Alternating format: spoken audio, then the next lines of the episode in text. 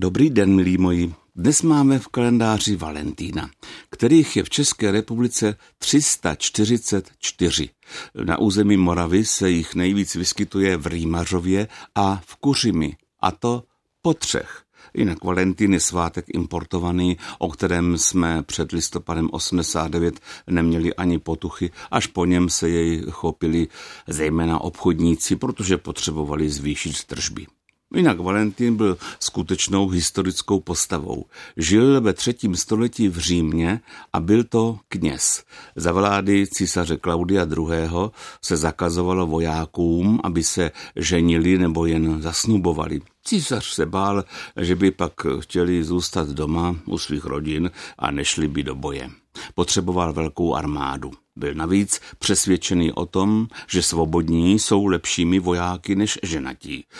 Valentín tohoto zákazu nedbal, vzdoroval vládci a tajně oddával mladé páry. Byl zatčen, uvězněn a popraven 14. února 269. Ve starověkém Římě se v únoru slavila tzv. Lupercalia, což byl oficiální začátek jara a čas očisty. V předvečer tohoto dne eh, byly do urny lásky vloženy lístečky se jmény mladých dívek. Každý mladý muž potom tahal lísteček a dívka, jejíž jméno si vytáhl, se měla stát jeho ženou v následujícím roce, když jim to spolu klapalo, tak mohli tento vztah ještě prodloužit. Křesťanská církev se posléze rozhodla slavit eh, v polovině února svátek svatého Valentína, aby pokřesťanštila tento pohanský zvyk.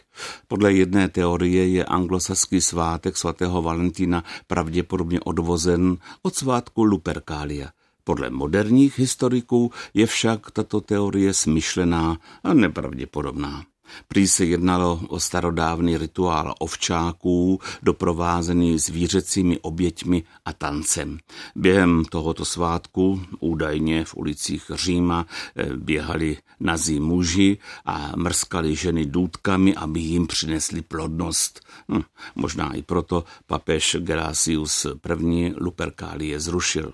Pro nás je zajímavé, že při opravách kapituly svatého Petra a Pavla na Vyšehradě v roce 2002 byly ve starém depozitáři nalezeny čtyři barokní relikviáře. Jeden z nich v sobě ukrýval nevýdaný poklad, skoro celou lopatkovou kost.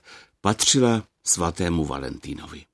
Jinak valentinský svátek vznikl ve Velké Británii. Tam si dnes dvojice dávají dárky, valentínky hrabství Norfolk na východě Anglie mají navíc takovou obdobu našeho Mikuláše jménem Jack Valentine, která nosí tedy dárky dětem.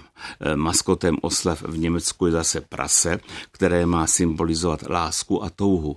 Společně se čtyřlistkem z proštěstí tedy se objevuje na valentinských přáních. V Bulharsku se kromě Valentína oslavuje Den vinařů, takže nezadaní také důvod k tomu si dát skleničku vína. Ve Finsku a Estonsku se 14. února slaví Den přátel. Na Filipínách se konají hromadné svatby. Do stavu manželského tento den obvykle vstoupí stovky párů. Motivuje je i to, že sňatky v tento den finančně podporuje vláda. V Japonsku je to naopak než ve většině jiných zemí. Dárky tu totiž svým partnerům dávají ženy. Muži jim to ale oplatí o měsíc později, kdy je v kalendáři takzvaný White Day, bílý den. Svým drahým polovičkám kupují bílou čokoládu, spodní prádo stejné barvy a šperky.